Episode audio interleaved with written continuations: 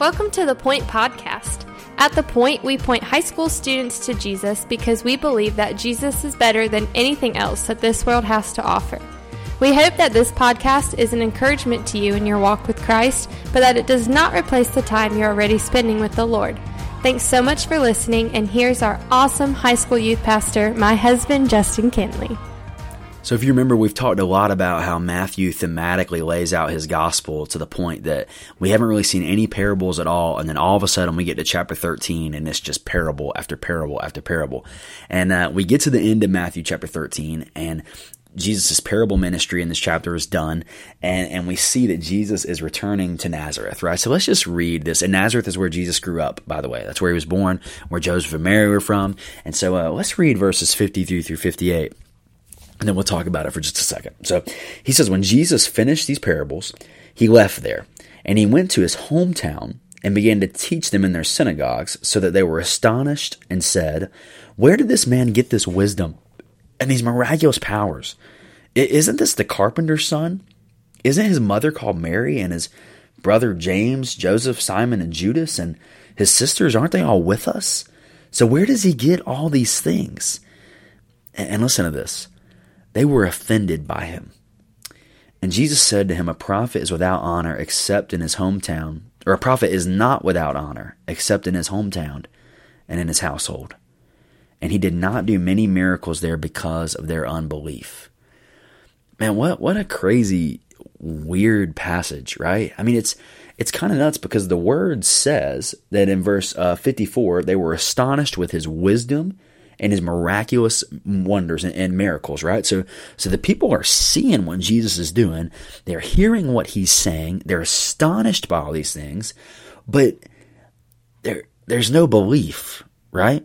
There, there's something hindering their belief. And, and man, I, I, this might sound very preachery and it might sound retort or repetitive, but, but listen, it is something totally different to know about Jesus and actually put your faith and trust and believe in Jesus. Listen to me, students and parents.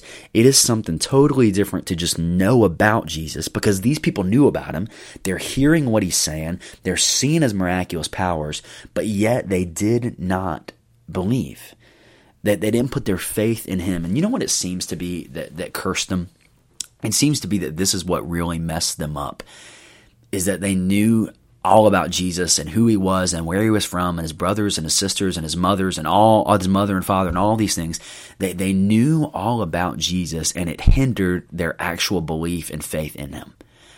Isn't it pretty scary and isn't pretty isn't it pretty intimidating that these people might have been so familiar with Jesus and so familiar with who he was and who his family was that when it came to placing their faith and trust in him they simply were unable to do so you know, it can be very tempting. I mean, I think about right now, we are in the Gospel of Matthew for almost two months now. I feel like it feels like it's been forever. And I'm thinking, man, there's 28 chapters in Matthew, and we're just now about to get to chapter 14, the halfway point.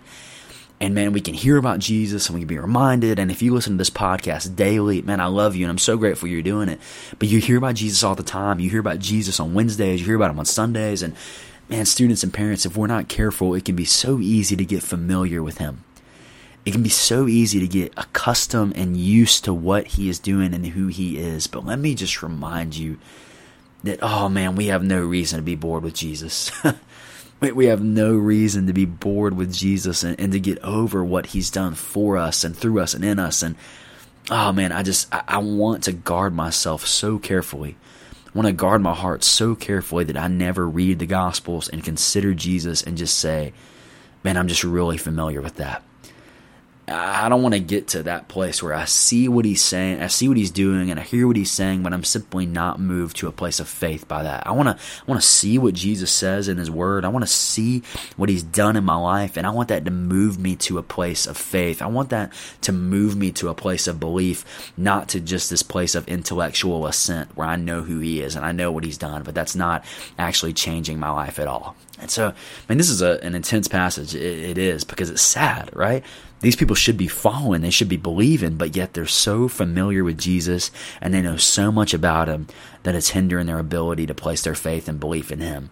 And, and students and parents listening to this, I just beg you and I urge you, let's not be this way. Let's not be this way. Let's know who Jesus is, but let our knowledge of who Jesus is move us to a greater faith, belief, and trust in Him. Thanks so much for listening. The Point is a ministry of First Baptist Church Indian Trail for high school students. We offer life groups every Sunday morning at 8, 9:30, and 11 o'clock, and we meet on Wednesday nights at 6:15. For more information, you can go to our church's website at fbcit.org.